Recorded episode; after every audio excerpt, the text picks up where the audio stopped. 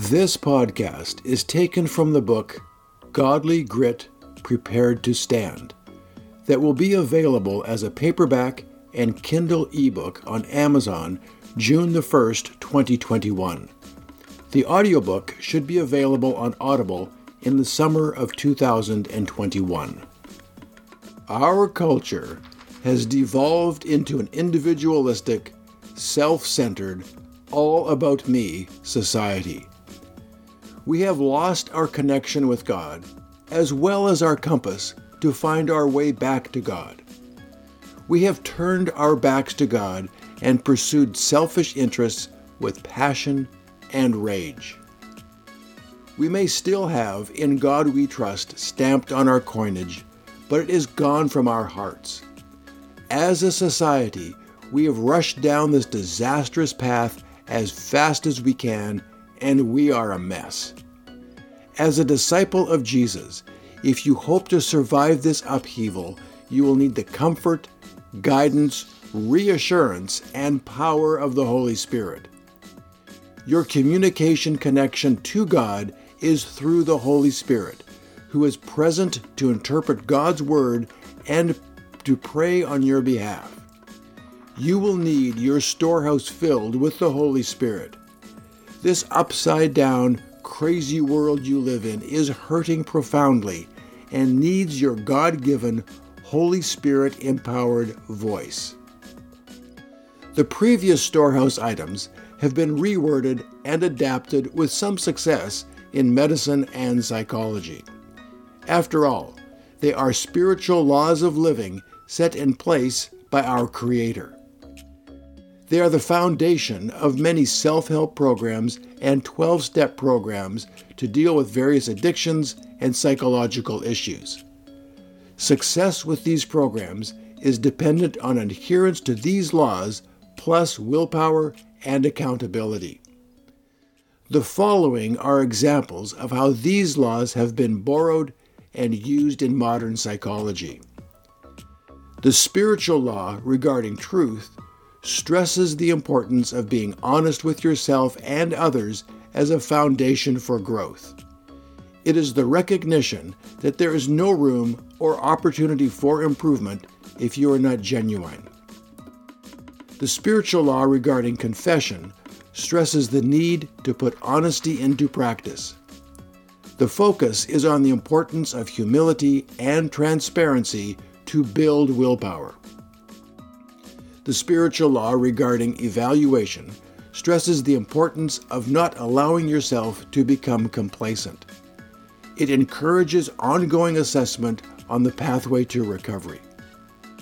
The spiritual law regarding surrender addresses the reality that our problems are more significant than our ability to overcome. It stresses the truth that we need help and that there is added strength in asking for help.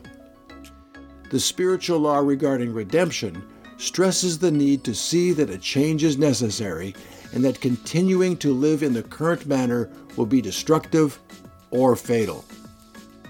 The spiritual law regarding restoration stresses the need for forgiveness and apology. It focuses on the significance of personal responsibility and a movement away from the powerless victim role. The spiritual law regarding service stresses the power in giving to others out of gratitude. This law is a potent mechanism and why former addicts run many of the addiction programs. Many of these workers need to help others to stay sober themselves. The spiritual law regarding faith stresses that a belief in a higher power or force greater than you is vital in overcoming your problems. If your problem is bigger than you, you will need a greater strength than yours to overcome the problem. The spiritual law regarding sanctification stresses the importance of never becoming complacent. It focuses on the reality that you are only one weak moment away from a relapse. The secularization of God's laws may produce some behavior change, but there is no absolute freedom with this form of pseudo sanctification. To become the people God intended, we need a complete restoration. This restoration is more than just a change in thought and emotion, it is a change in spirit. Our dead spirit needs resuscitation, and that new life can only come from the work and power of the Holy Spirit. 2 Corinthians 3, verse 17. Now the Lord is the Spirit, and where the Spirit of the Lord is, there is liberty. Our spirit is our contact point with God. John 3, verse 6. For the natural realm only gives birth to things that are natural, but the spiritual realm gives birth to supernatural life. Salvation is the quickening of our dead spirit. This rebirth is the pathway to freedom. It is now possible to become who we were created to be. We need to be filled with the Holy Spirit if we expect to tear down strongholds, find our God given voice, and stand for His kingdom. The work of the Spirit will not be understood by many. To those whose spirit is still dead, it will sound like insanity, like you have found an invisible imaginary friend. The truth is, the Holy Spirit is a person who is alive and very real. 1 Corinthians 2, verse 14. Someone living on an entirely human level rejects the revelations of God's Spirit, for they make no sense to him. He can't understand the revelations of the Spirit because they are only discovered by the illumination of the Spirit. You now have the Spirit of Christ alive within you. Romans 8, verse 9. But you are not in the flesh, but in the Spirit, if indeed the Spirit of God dwells in you. Now, if anyone does not have the Spirit of Christ, he is not his. The Holy Spirit is at work in our lives to guide us, protect us, comfort us, and pray for us. After Jesus rose from the dead, he went to heaven and sent us the Holy Spirit to be our helper. Jesus could not physically be in more than one place at a time, but the Holy Spirit is the Spirit of Christ and is present with all believers. He is in Texas and France at the same time. John 16, verse 7. But here's the truth it's to your advantage that I go away. For if I do not go away, the divine encourager will not be released to you. But after I depart, I will send him to you. A life of faith will have trials and difficulties, and we will need help and encouragement from the Holy Spirit. The Holy Spirit is necessary as an encourager during those overwhelming times. The Holy Spirit guides us on the sanctification path. 1 Corinthians 6, verse 11. It's true that some of you once lived in those lifestyles, but now you have become purified from sin, made holy, and given a perfect standing before God, all because of the power of the name of the Lord Jesus, the Messiah, and through our union with the Spirit of our God. It was the Holy Spirit who drew us to God and Christ to begin with and now continues to lead us on our path of holiness. You cannot become holy without the Holy Spirit. The Holy Spirit is present in your life to make you more like Christ. 2 Corinthians 3, verse 18. We can all draw close to Him with the veil removed from our faces, and with no veil, we will all become like mirrors who brightly reflect the glory of the Lord Jesus we are being transfigured into his very image as we move from one brighter level of glory to another.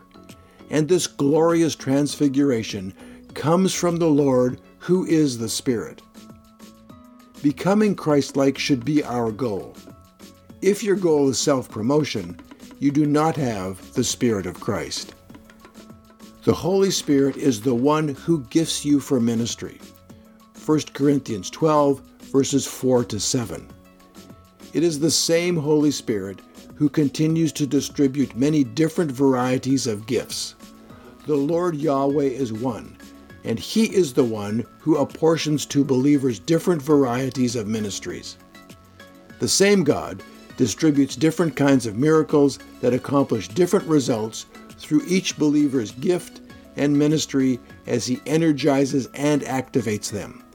Each believer is given continuous revelation by the Holy Spirit to benefit not just himself, but all. What he has given to you is for you to use to build his kingdom. Lean into him to find your unique gifts and voice. What we possess are gifts from the Spirit.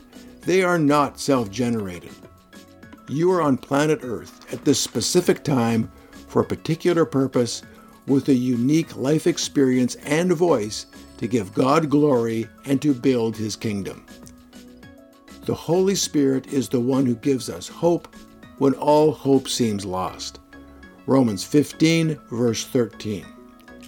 Now may God, the fountain of hope, fill you to overflowing with uncontainable joy and perfect peace as you trust in Him.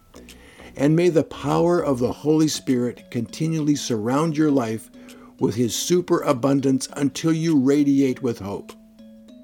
Do you radiate hope or do you cast despair? Life is an exhausting battle. At times, it feels like the only direction to swim is upstream. Strongholds need tearing down, the enemy constantly attacks, and there are times when all seems lost. It is easy to lose hope when we get exhausted. We are in desperate need of the Holy Spirit generated hope. The Holy Spirit is the one who imparts love. It is not possible to love as God would have us love without the Holy Spirit.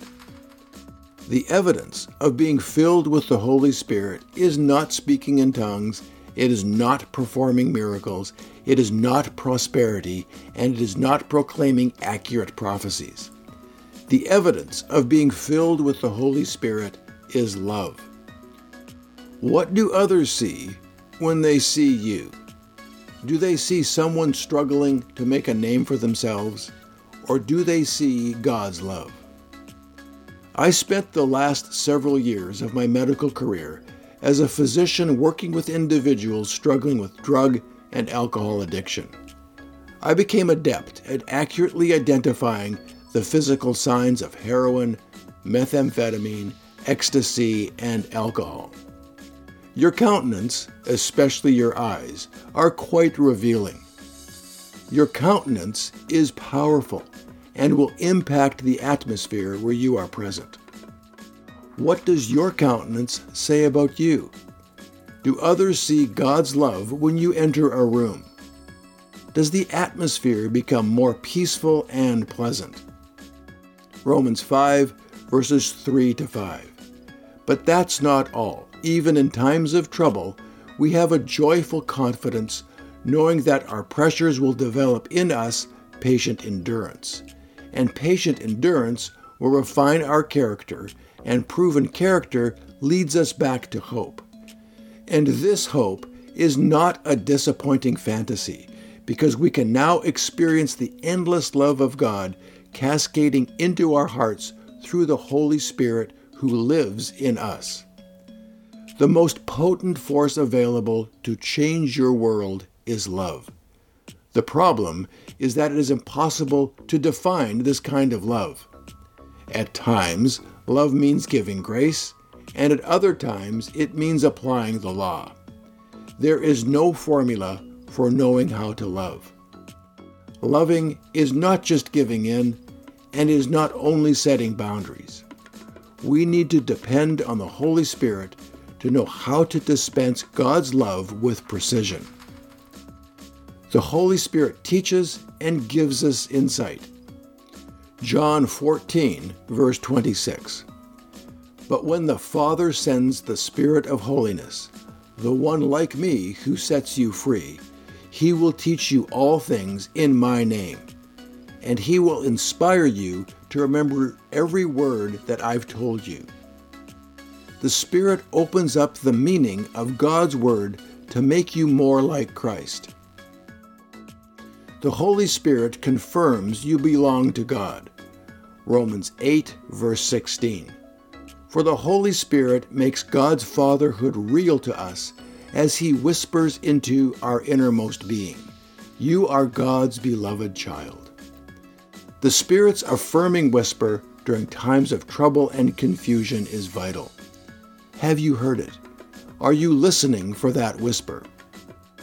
Our storehouse needs an area where we can communicate with God. This area is only available through the Holy Spirit. We need to hear God through the Holy Spirit's interpretation of His Word and His gentle whisper.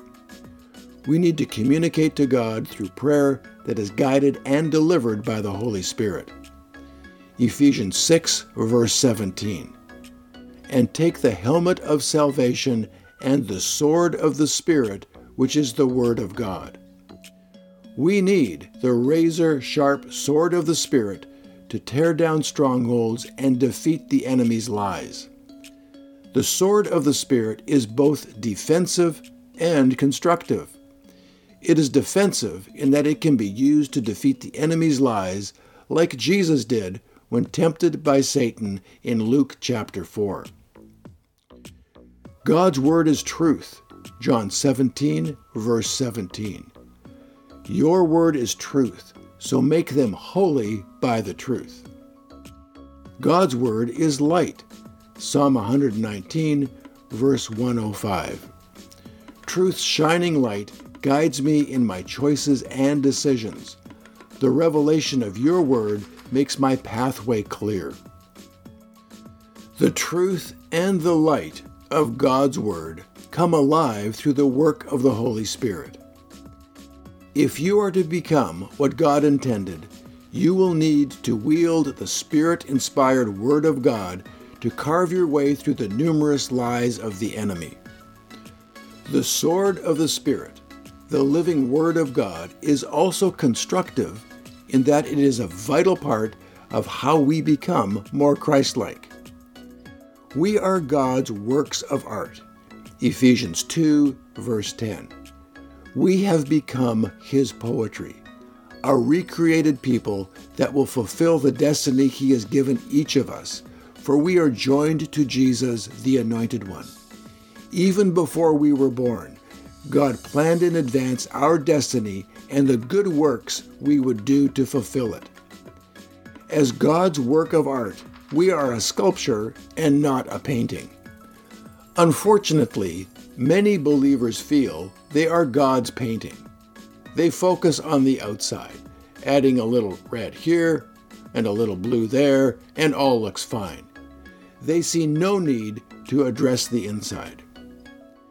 As God's sculptures, the Holy Spirit interprets God's Word to our spirit to cut away our flesh and reveal his perfect work of art. Hebrews 4, verse 12. For we have the living Word of God, which is full of energy like a two mouthed sword. It will even penetrate to the very core of our being, where soul and spirit, bone and marrow meet. It interprets and reveals the true thoughts and secret motives of our hearts. In this sense, the Spirit inspired Word is more of a sculptor's chisel than a sword. Michelangelo was a famous painter and sculptor of the Renaissance. He stated that every block of stone has a statue inside it, and it is the task of the sculptor to discover it. I saw an angel in the marble and carved until I set him free.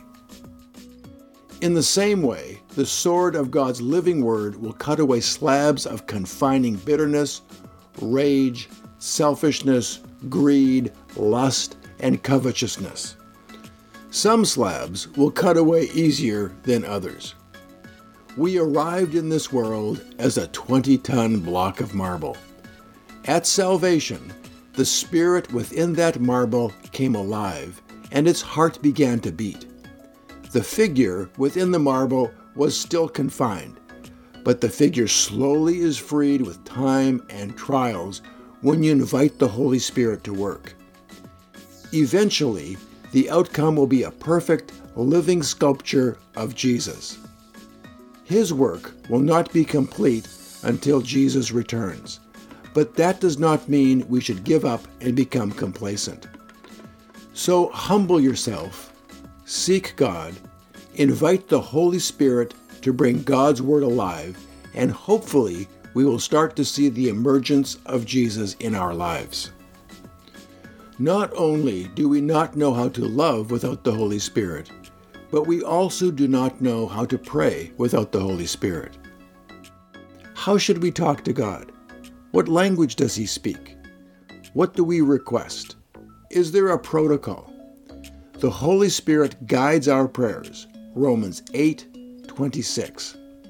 And in a similar way, the Holy Spirit takes hold of us in our human frailty to empower us in our weaknesses. For example, at times we don't even know how to pray or know the best thing to ask for, but the Holy Spirit rises up within us to super intercede on our behalf, pleading to God with emotional sighs too deep for words.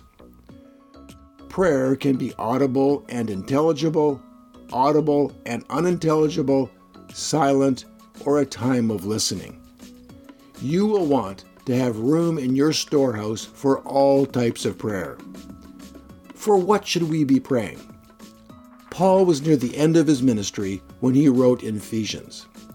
He had experienced a lot of God's power and revelation by this time, and yet he requests prayer for boldness and freedom. He asks that they pray for him and each other. Ephesians 6, verses 18 to 20. Pray passionately in the Spirit as you constantly intercede with every form of prayer at all times. Pray the blessings of God upon all His believers, and pray also that God's revelation would be released through me every time I preach the wonderful mystery of the hope filled gospel.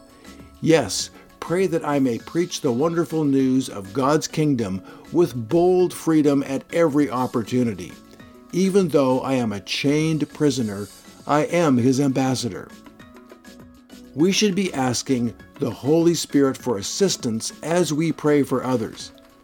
This kind of prayer will force you to set aside your all about me attitude and begin to focus on what matters to God. Take time to talk to God. Ask Him questions. Look for answers to your questions in His Word. Invite the Holy Spirit to use God's Word to make you more Christ like. Follow the instructions in Philippians 2, verse 4.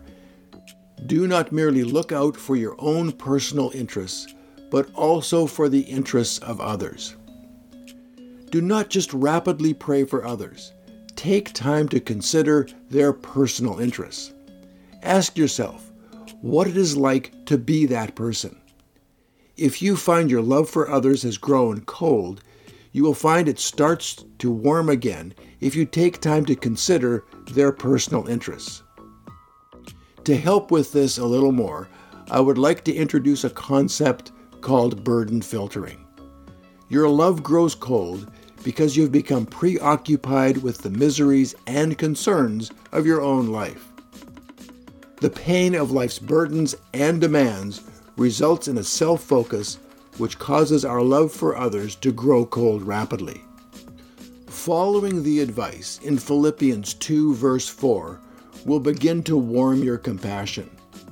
Now, burden filtering is not just thinking about them, it is filtering your thoughts about them through the struggles and strongholds they may be facing.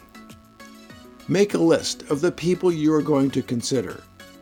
The list should include a parent, your spouse or a close friend, someone much younger than you, like your child or grandchild, a person of prominence you admire, a homeless person that stands on the street corner with their cardboard sign, and a friend. You should also include someone you dislike, like someone who has mocked you or caused an offense. Now take time to consider that person in the light of their struggles. Do they struggle with a sense of isolation and meaninglessness? Are they struggling with their decisions and purpose? Are they struggling with their mortality? Are they spiritually whole? Are they struggling with issues of trust? Are they aware that God loves them? Are you aware of any specific strongholds that are holding them back? Do not use this time to compare their struggles to yours. Assume that their battles are currently more intense and painful than yours. Remember, we are to consider others above ourselves and not less than ourselves. Once you have completed this time of burden filtering, it is time to pray. Start by thanking the Lord for them, thanking Him that He loves them more than you ever could. Thank Him that John 3:16 applies to them as much as it does to you. Ask that the word of God's love come to them and offer yourself to deliver the message of hope. Ask the Lord to prepare your words and provide the opportunity. Ask the Lord to bless them. Ask that the Lord send other believers across their path, someone who they will listen to that can guide them to Him. Ask that the scales of doubt, denial, self centeredness, and spiritual blindness fall from their spiritual eyes. Ask that the Lord protect them so they may feel the consequences of their life direction, but not suffer harm in pursuing that direction. If this burden filtering, followed by prayer, becomes a regular part of your life, you will find you start to see others as God sees them, and your compassion will warm. Ask the Holy Spirit to help you pray and love others. The Holy Spirit should infuse every element in your storehouse. You now have a foundation for ongoing growth and a process for increasing your godly grit. It is now time to stand.